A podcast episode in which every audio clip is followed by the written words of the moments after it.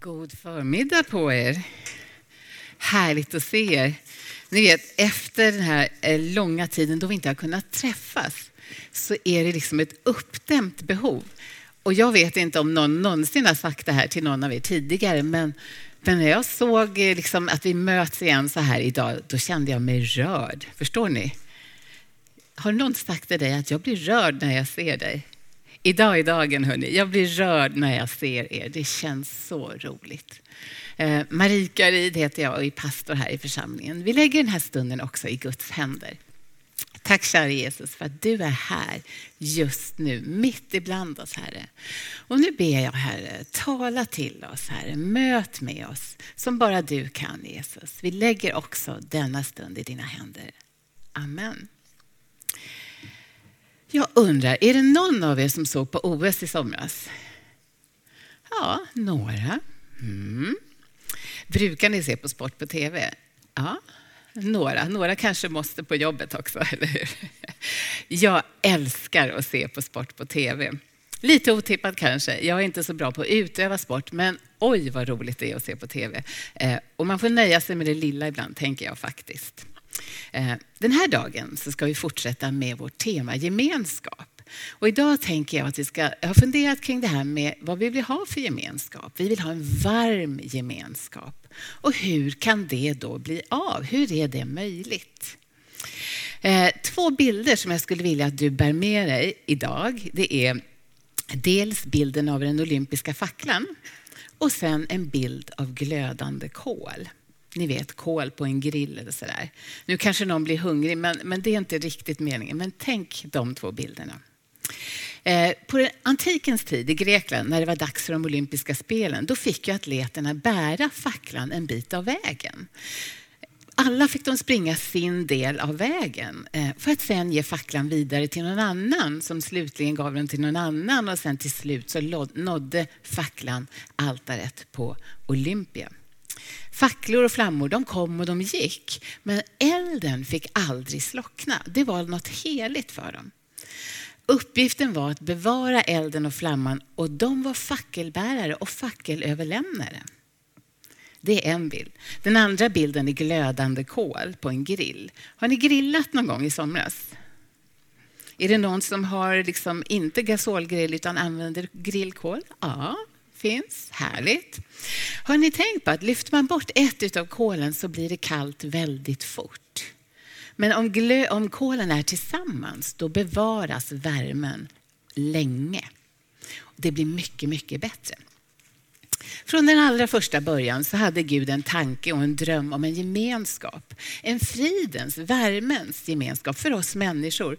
En, fri, en gemenskap som han vill ge till oss. Och så ber han oss att det vi har, gett, det vi har fått av honom, det ska vi ge vidare. Vi ska ge det vidare till någon som ger det vidare till någon som ger det vidare till någon. Och det är liksom något som alla får göra över tid. Frågan som Gud alltid ställer, tänker jag, är vill du verka för att bevara den här flamman, hålla värmen uppe? Är du villig att dela med dig? För det här händer ju inte automatiskt, faktiskt inte. Jag tror att vi alla kan minnas någon i våra liv som har gett oss en fackla att bära vidare. Kanske en förälder, kanske en vän, kanske en lärare. För min del så är det bland annat min mormor som var liksom en sån här bönepelare. Någon som såg potential i dig, någon som såg gåvor i dig, någon som gav dig ansvar så att du fick växa. Någon som hjälpte dig att växa i din tro, någon som uppmuntrade dig. Jag tänker att det här är en av de stora anledningarna till att vi är här. Så frågan till dig och till mig själv är, upplever andra värme i mötet med oss? Har vi människor i våra liv eh, som vi lämnar över facklan till? Några som vi vill investera i våra liv i? Och hur gör vi det? Hur blir vi en sån här varm gemenskap där det här sker naturligt? För det är möjligt. Och nu tänker jag kanske inte bara på det personliga planet för dig och mig så här, men också oss som församling och alla församlingar över hela jorden. Det här behöver ju ske för att vi ska få vara kvar och finnas kvar. Vi behöver kunna lämna facklan över till någon annan. Och nog kanske någon tänker så här, jaha, är det här ett tal till alla som är äldre nu? Är det här sån här ålderism? Handlar det om att vi ska kliva åt sidan? Nej, det gör det inte. För det här gäller alla åldrar. Längs med hela vår livsväg har vi människor omkring oss som vi kan lämna över vår fackla till i olika sammanhang under olika perioder i våra liv. För att sen gå in i nya uppgifter som Gud har förberett för oss. För så länge vi lever har vi alla mycket att bidra med och vi har alla en uppgift på ett eller annat sätt. Vi behövs allihopa, gammal som ung. Och över tid ser det olika ut. Men alla är viktiga och behövs. Idag ska vi lära oss från ett exempel i Bibeln, ur Gamla testamentet. Det här kan man läsa i första och andra konungaboken. Det är så här. En dag får profeten Elia, som levde 870 år före Kristus, han får en instruktion från Gud. Och Gud säger så här. Elisha, det här är alltså en berättelse om Elia och Elisha, låter lika men det är två olika personer. Så till Elia säger Gud så här, Elisha, Shafats son från Avel, Mekola, ska du smörja till profet efter dig. Då kan man ju fundera, ja, men vad tänkte Elia om det här?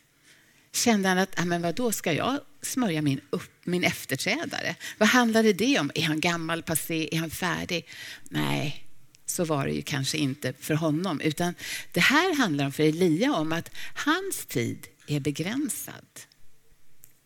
Och för alla oss så handlar det om att lämna över våra facklor med ödmjukhet. Och det visar Elia hur man gör. Det påminner oss om att vår tid på jorden är också begränsad. Vi är här en kort tid ur ett evigt perspektiv. I alla församlingar och i vår församling som är en generationsförsamling så sker ju det här hela tiden. Vi delar med oss av det vi har fått till andra. Vi tar emot och vi lämnar över. Vi tar emot och vi lämnar över. Tillbaka till Elia. Han insåg att han skulle komma behöva lämna sin position som den främste profeten i Israel. Han skulle behöva erkänna att ja, men nu var det någon annan som skulle ta vid och kanske ta det ännu längre än han hade kunnat. Elia gör som Gud ber honom göra. Och Det här är ju en handling av ödmjukhet och tjänande. Så Elia söker upp Elisa och hittar honom i full färd med att plöja en åker. Så här står det i bibeltexten. När han, Elia, fann Elisha, Shafats son, var denne ute och plöjde. Tolv par oxar hade han framför sig och det tolfte körde han själv. Så Elia han går upp till Elisha och där och då visste alla att Elia var den stora profeten. Som en symbolisk handling så kastar han sin mantel, lite som en cap för er som brukar se på Avengers eller Marvel, över Elishas axlar. Ni vet, man säger att man axlar någons mantel. Och Det här är ett väldigt tydligt sätt för honom att säga, jag tror på dig. Jag vill investera i dig. Jag vill ge dig ansvar. Se din flamma brinna stark och starkare. Och en dag kommer du göra det här själv. På ditt sätt. Och jag vill lämna över det här till dig. En sak som kan ha gjort att det här var en utmaning för Elia var att vi läste att Elisha han plöjde med tolv par oxar. Det är många oxar. På den här tiden så levde många i fattigdom och man kanske hade lite höns. Hade man det hyfsat bra ställt så hade man kanske en oxe i alla fall. Det här är en förmögen familj som Elisha hör till. Lite grann som om hans pappa kanske ägde Amazon eller Google. De hade det så bra. Så det Elia ska be Elisha göra, det är att offra väldigt mycket för att följa honom och bli profet. Egentligen så var det ju Gud han skulle följa. I Bibeln kan vi inte läsa mycket om Elias bakgrund. Antagligen var han från, från en fattig familj. Så att bli en profet kanske inte var ett jättestort steg som hade sådana konsekvenser för just honom. Han kanske inte hade så mycket att välja på. Men för Elisha var det annorlunda. Hans framtid var ju säkrad. Han kunde jobba i familjeföretaget. Han kunde ärva sin far och ha det gott. Ända tills hans dagar var slut. Men så kommer då Elias som har fått ett uppdrag av Gud och ber den här unga mannen ge upp allt för att istället gå in i en tjänst som profet. Ett yrke som skulle innebära fattigdom, att han skulle kanske bli bortstött, möta motstånd, få mäktiga motståndare som kanske till och med skulle vilja se honom död. Det skulle kunna vara lätt för Elia och jag tänker att det kanske är så men jag skulle tänkt också. Att tänka, ja men Gud, alltså nu tror jag kanske att du ändå har hittat fel person. Elisha kommer nog aldrig säga ja Gud, alltså. han har det så bra. Så jag tror inte att jag ens frågar honom. Jag, jag tror att jag inte gör det Gud. Men det gör inte Elia, utan han frågar honom och tack vare det så förändras allt. Och jag vill påminna mig själv och oss alla, när vi bjuder in människor och frågar om de vill vara med eller hjälpa till eller gå in i uppgifter i församlingen, om de vill vara med och tjäna Gud, så säg inte någon annans nej åt dem. Oavsett vem du frågar. Du kanske tänker så här, ja, men den här personen har så mycket att göra, jag kan inte fråga om de vill. Men säg inte någons nej åt dem. För du och jag vet inte vem som bara är en enkel fråga ifrån att säga ja, jag vill vara en fackelbärare, jag vill vara med. Eller som säger, men jag är en fackelöverlämnare, nu vill jag lämna över min fackla. Det finns en forskare från Harvard som heter Robert Putnam. Och han skriver när man, att när man frågar personer varför de har sagt ja till att gå in som volontär någonstans, så är den allra vanligaste svaret på den frågan, någon frågade mig. Och på samma sätt så när man frågar varför engagerar sig inte människor, då, är det någon, då var den allra vanligaste frågan, ingen frågade mig. Och nu tänker jag när vi öppnar upp och får öppna upp helt och hållet alldeles strax, så finns det många olika uppgifter i vår gemenskap som är möjligheter till att få vara med och göra skillnad. Du behövs och om du funderar på vad du skulle vilja göra eller vad du skulle kunna göra, så prata med mig eller Paulina som var här uppe alldeles nyss. Prata med oss efter gudstjänsten så kan vi hjälpa dig att hitta en uppgift som skulle passa dig för den här säsongen i ditt liv. Och med all respekt så finns det tider när man faktiskt också bara behöver få vila. Men missa inte möjligheten att få vara med. Men vår vän Elia, han frågade och Gud sa åt honom att göra det och han gjorde det och det förändrade situationen. Hur gick det sen kanske du undrar? Eller så gör du inte det, men jag kommer berätta i alla fall. Elishas svar är lite intressant för han ber att få gå och säga farväl till sina föräldrar. Och det här är faktiskt lite tvetydigt i texten, för i den här kulturen så var det ofint att säga ja rakt av. Så det här kunde varit ett sätt för Elisha att glida lite grann. Men Elias svar till honom är, gå tillbaka. Du förstår väl vad jag har gjort med dig? Elia var mån om att Elisha själv skulle fatta sitt beslut, att han själv faktiskt ville. För det ska inte vara så att man gör saker för att man har dåligt samvete eller känner sig skyldig och därför ska engagera sig, säger jag. Det här är jätteviktigt. Många av oss har säkert lite skräckblandade minnen kring det här. En del sammanhang där dåligt samvete och påtryckningar och plikt används för att människor ska vara med som volontärer eller frivilliga. Ni vet, här kommer en söndag. Pastorn ställer sig upp och säger så här. Vi behöver ledare till söndagsskolan. Här kallar vi det barnkyrkan då. Och så händer ingenting. Nästa söndag är pastorn på igen. Så säger han, om du verkligen bryr dig om barn så kommer du vara söndagsskollärare. Inget händer. Tredje söndagen är pastorn tillbaka och nu är han på G. Och så säger han, har ni förstått att statistiken påvisar att barn som inte har söndagsskollärare när de går i årskurs 1, de hamnar i fängelse. Nu börjar det bli lite jobbigt. Fortfarande ingen reaktion. Fjärde söndagen, pastorn är på igen och nu har han med sig sitt hemliga vapen. Lilla Sandra som går i årskurs ett och inte har någon söndagsskollärare. Och så säger han med darrande röst, Sandra, berätta för oss, hur är livet i fängelset för någon som går i årskurs ett? Ni förstår, så får det inte hända. Så händer det förhoppningsvis aldrig. Och absolut inte i det här fallet med Elia.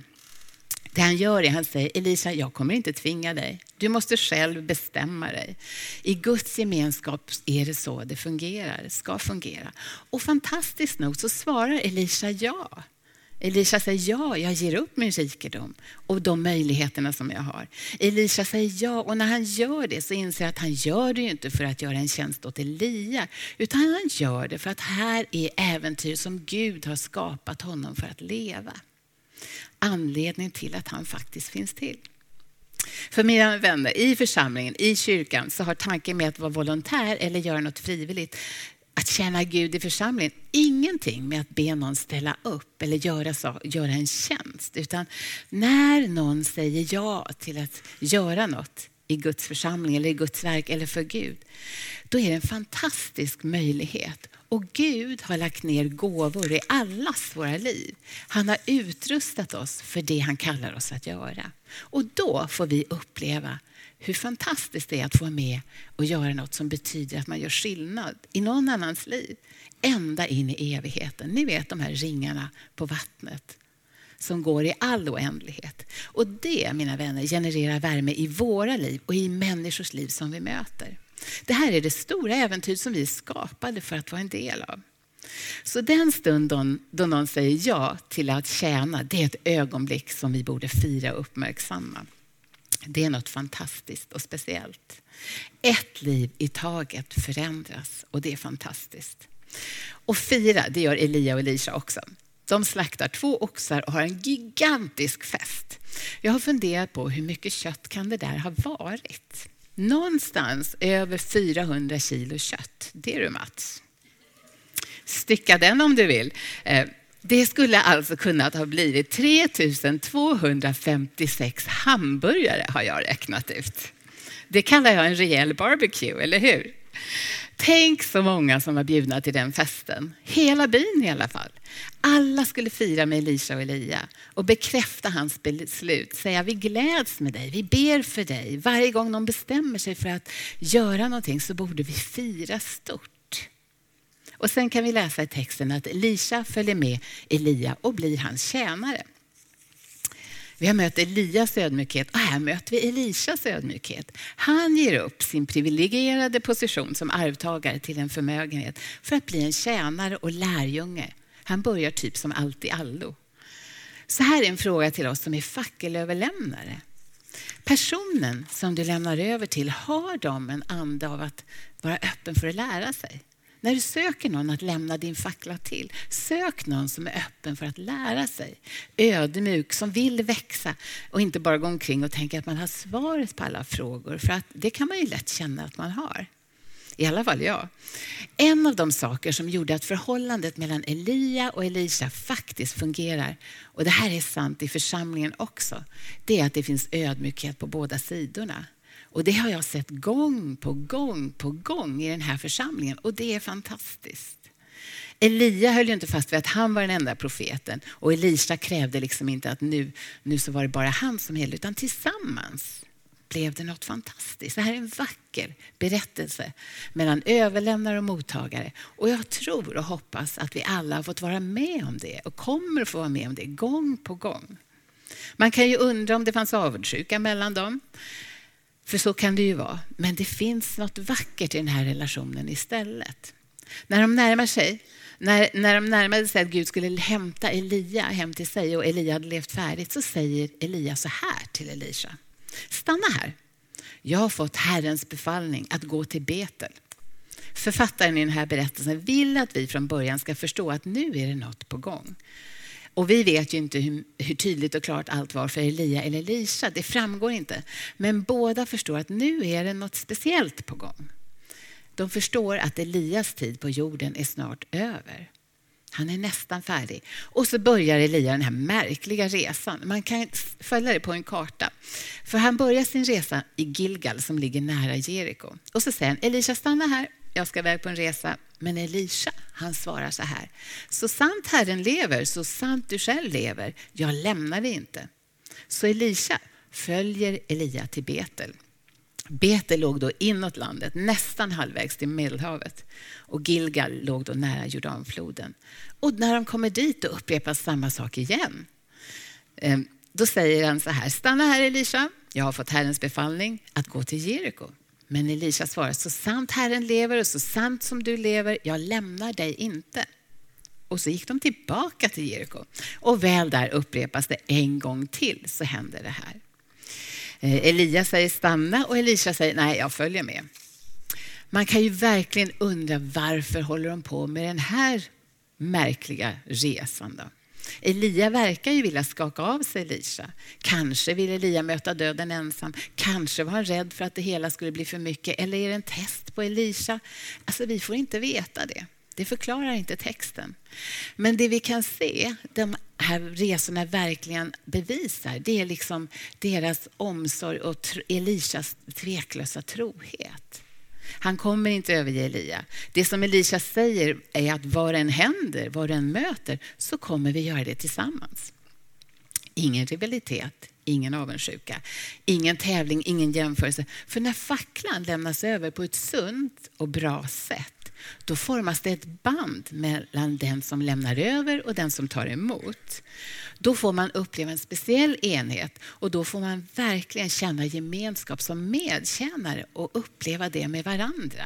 Ni vet, man får dela glädje, man får dela svårigheter, man kan dela sorg om det möts med sorg. Och det här är något riktigt djupt som jag hoppas vi alla får vara med om. Till slut kommer Elia och Lisa till Jordanfloden och båda är väl medvetna om att nu är det inte lång tid kvar. Elia tar sin mantel, samma mantel som han hade lagt över axlarna på Elisha. Han viker ihop den, slår den mot vattnet och då delar sig Jordanfloden.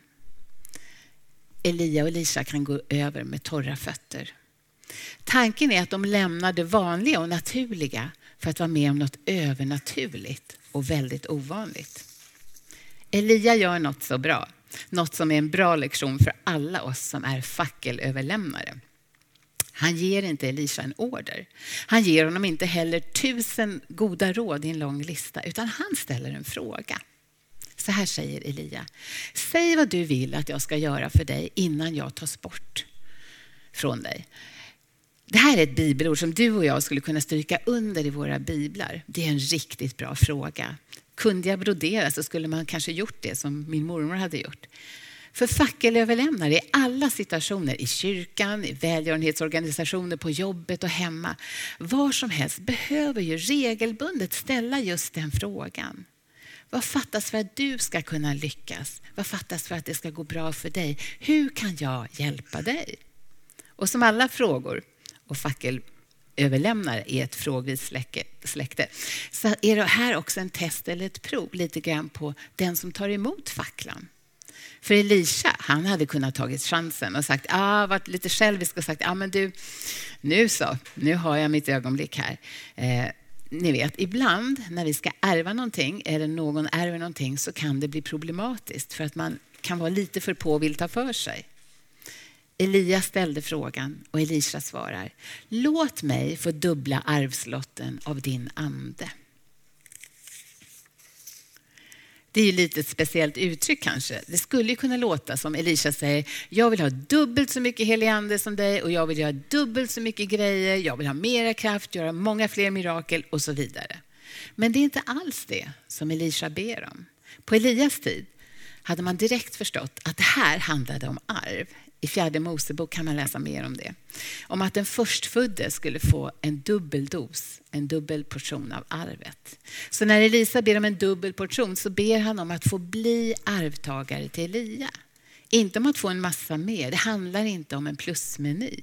Det Elisha säger är, jag vill ärva dig. Jag har följt ditt liv. Jag har sett hur du har tjänat, sett din hängivenhet. Jag har sett hur Gud har använt dig hur du gör skillnad i människors liv. Och jag vill så gärna fortsätta ditt arbete. Inte i min kraft, för jag behöver hjälp av Gud och hans heliga ande. Och Det här är jätteviktigt för alla fackelbärare. Att känna Gud har ytterst ingenting att göra med vilken IQ man har, eller vad man kan, eller vilka styrkor du har. Utan det handlar om vad Gud vill göra i dig, i mig. Har du någon gång stannat upp och klurat på vilka människor Gud använde i Bibeln. Han använde många, men några av dem som vi tänker på som Bibelns hjältar. Jakob, han var en tjuv. Josef, han hade suttit inne.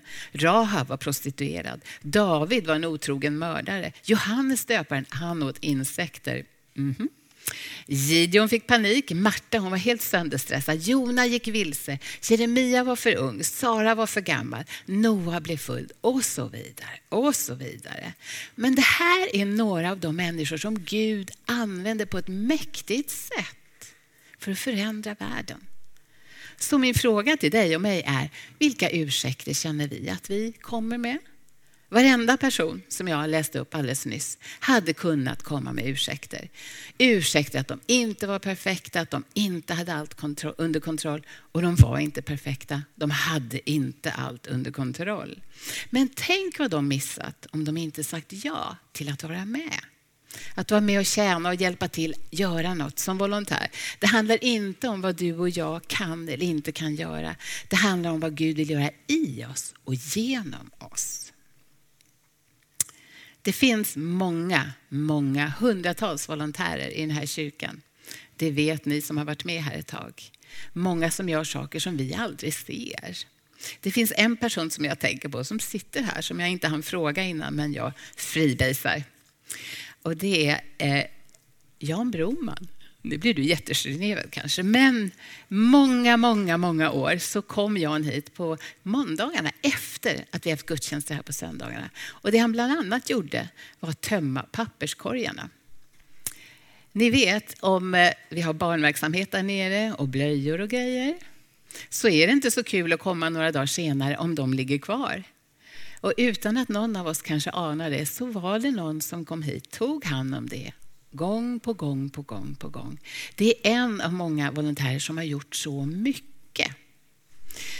En del av att vara fackelöverlämnare och dyk, det är att dyka upp troget. Ibland är det jättekul att vara volontär eller göra någonting och ibland är det riktigt svårt. Men det spelar roll när vi gör något, när vi tjänar ett större syfte, något som är mycket, mycket större än oss själva. För mig tänker jag att livet är inte ett flyktigt litet ljus, utan det är mer som en fantastisk fackla som man får en tid för att hålla. Och så vill jag lysa så starkt som möjligt så länge det varar. Men sen vill jag lämna över den till någon annan för att kunna ta emot en annan fackla. Det är det som Elisa ber Elia om när han ber att få en dubbel arvslott.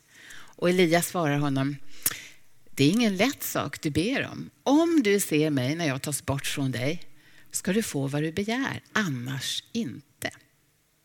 Det Elias säger är att det är inte upp till honom att bestämma hur det blir, för det är ju Gud som ger av sin ande. Gud kallar oss och Gud rustar oss. Vi får vara villiga och tillgängliga, men det är Gud som kallar. Elia, han kan hjälpa till, han kan forma, han kan uppmuntra, utveckla. Men Elisas arbete kommer vara mellan Gud och honom. Och så är det för oss alla när vi går in i uppgifter. Elia ger Elisa en ledtråd. Om du ser mig när jag tas bort från dig, då får du vad du begär, annars inte. Det ligger lite spänning i det här. Elisa förstår att han kommer förlora Elia, men han vet inte vad det betyder för honom själv. Är det här slutet på hans uppdrag? Håller hans uppdrag också på att ta slut. I texten står det så här, medan de gick där och talade med varandra. Där hade jag velat vara med. Vad pratade de om? Vad Gud hade gjort tidigare, under som Gud kanske skulle göra i framtiden. Och så helt plötsligt skickar Gud en himmelsk taxi, en vagn av eld och hästar av eld kommer, hämtar Elia och skiljer dem åt. Och kvar är Elisa. I bibeltexten står det så här. Och i en stormvind for Elia upp till himlen. Elisha såg det och ropade, min fader, min fader, du Israels vagnar och ryttare. Tänk er hur det måste varit för Elisha. En maxad Uber-upplevelse. Elisha är helt tagen. Det han fått se, en andlig verklighet som liksom inte riktigt går att sätta ord på eller beskriva. Men han inser att han kommer att få bära Elias uppdrag vidare. För att han såg, han såg. Men så slår honom, Elia är borta, hans vän är borta. Och så river han sina kläder i tu. Det gjorde man på den här tiden, det var liksom i kulturen ett tecken på djup sorg. Men på marken ligger manteln kvar. Den har lämnats över till honom, Elisha av Gud och Elia har den lämnats kvar. Och Det är en påminnelse om att han inte är ensam eller övergiven. Det är ingen av oss när vi går in i uppgifter. I texten kan vi läsa hur Elisa plockar upp den fallna manteln och ställer sig vid Jordanstranden. Han minns säkert allt som Elia hade gjort och lärt honom. Men så är det dags att återvända till den vanliga världen igen. Och han slår med manteln på vattnet och så säger han, var är Herren, Elias Gud? Han säger ännu inte min Gud. Han lutar sig fortfarande på sin mentors tro. Men då ger Gud honom gåvan. För precis som vattnet delade sig för Mose och för Elia så delar den sig nu på samma sätt också för Elisha. Och då vet han, då vet han att Gud är med honom och han kommer att vara med honom. Elisha han fick ett spännande liv i tjänst för Gud. Han kom och rädda Israel. Han räddade en änka och en spetisk man som heter Naman. Han är med och leder fiende, en fiende med rätt in i kungens händer. Och så frågar kungen honom, Elisha, ska jag döda motståndarna? Då säger Elisha, nej, bjud på fest, bli vän med dem. Elisha träffar en grupp profeter och så hjälper han dem. Så småningom kan han också lämna facklan vidare. På samma sätt som Elia väglett honom och format honom så kan Elisa få vara med och göra samma sak. Och det kan du och jag också, gång på gång. Och det är faktiskt så att Elisas tjänst från Gud och uppdrag det pekade också på någon annan som ibland också kallas för profet. Som också skulle hela spetälska också skulle uppväcka en man från de döda. En man som själv skulle dö och uppstå. Elisha förberedde världen för Jesus. Och allt det här hände för att Elia hörde Gud tala, stannade och såg en man som plogade sin åker och erbjöd honom en mantel. Någon överlämnade sin fackla. Någon tog emot facklan. Hur går det för dig och mig då? då? Betyder det att vi som är äldre ska lägga av? Nej, absolut inte. Betyder det att de yngre inte ska få plats? Absolut inte. Men vi behöver hela tiden ge det vidare. Guds dröm vilar på att vi faktiskt gör det. I alla åldrar får vi vara med och ge det vi har vidare. Heja på, uppmuntra. Bara för att vi blir äldre tar inte Guds uppdrag slut. Nej, för det är livslångt. Det var någon som sa, så länge du andas har du faktiskt en uppgift. Hur den ser ut, det är olika. Men vi behöver alla vara öppna för att välsigna den som tar facklan vidare. Och jag vet att det finns så många i den här församlingen som har gjort det över tid. Och du som är ny här, välkommen att ta en fackla, bära facklan och leda den och sen också ge det vidare när det är dags för att gå in i nya uppgifter och uppdrag. Jag är så tacksam för alla i den här församlingen som har gjort det här gång på gång, gång på gång. Goda förebilder, inspirerande. Jag är så tacksam både som person men också som mamma och pastor för det. Jag vill bara säga tack för allt du gör och engagerar dig i. Det är stort och fantastiskt. Jag hörde en person som var helt tagen av att det faktiskt i gudstjänsternas slut här finns personer som bad för dem. Och tänkte det var fantastiskt att det var gratis. För oss som är med i den här församlingen och har varit det länge är det en självklarhet. Här vill vi be för varandra och det är ingenting som kostar någonting. Men är man ny i ett sammanhang så kan det vara väldigt förvånande. Tänk om du är en person som skulle kunna vara med och be för någon annan. Du kanske är volontär och har jobbat på i väldigt många olika uppgifter och känner att det flyter på jättebra, jag gör min grej och det är fantastiskt. Gud välsigne dig. Eller så känner du att du står inför en stor utmaning i din uppgift. Du kanske känner att Nej, men jag orkar inte längre. Då kanske det är dags att hitta en ny uppgift. Nu när vi inte har setts på länge så är det också så här, vi måste hitta en väg tillbaka där vi gör det här tillsammans. Och då tänker jag så här, finns det en fackla som väntar på att just du ska ta emot den? Fundera på det. Eller har du en fackla som du vill ge vidare för att gå in i en annan uppgift? Jag vill bara påminna dig och alla här hur viktigt det är det du gör. Gammal eller ung så kan vi alla ge det vidare till någon. Och det har inget med ålder att göra. För det här sprider värme i församlingen och runt om till alla vi möter. Vi får vara med och vara ett grillkol som håller värmen och så får vi vara nära varandra så att värmen bevaras i det vi gör. Vi vill vara en varm gemenskap där vi tillsammans får tjäna Gud. Och det vi gör, det gör vi för Jesus. Att göra någonting, det är en nobel sak. Och vet du att en dag så kommer Gud ta det åt sidan och säga det finaste någon människa någonsin kan höra. Han kommer säga bra, du är en god och trogen tjänare. Du får ta emot heder i himlen och du gläder Guds hjärta i det du gör. När vi engagerar oss i församlingen så är vi inte tokiga som lägger tid i det vi gör. Vi är fackelbärare och fackelöverlämnare. Bärare av Guds dröm för den här världen. Och det som sker ger ringar på vattnet ända in i evigheten. Så låt oss vara ledda av Anden. Ta emot de facklor som Gud vill ge oss och bära dem och sen välsigna dem som tar facklan när vi lämnar den vidare.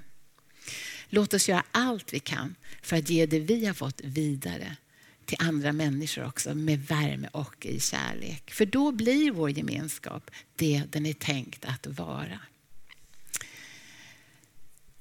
Vi ska alldeles strax eh, få lyssna till några sånger.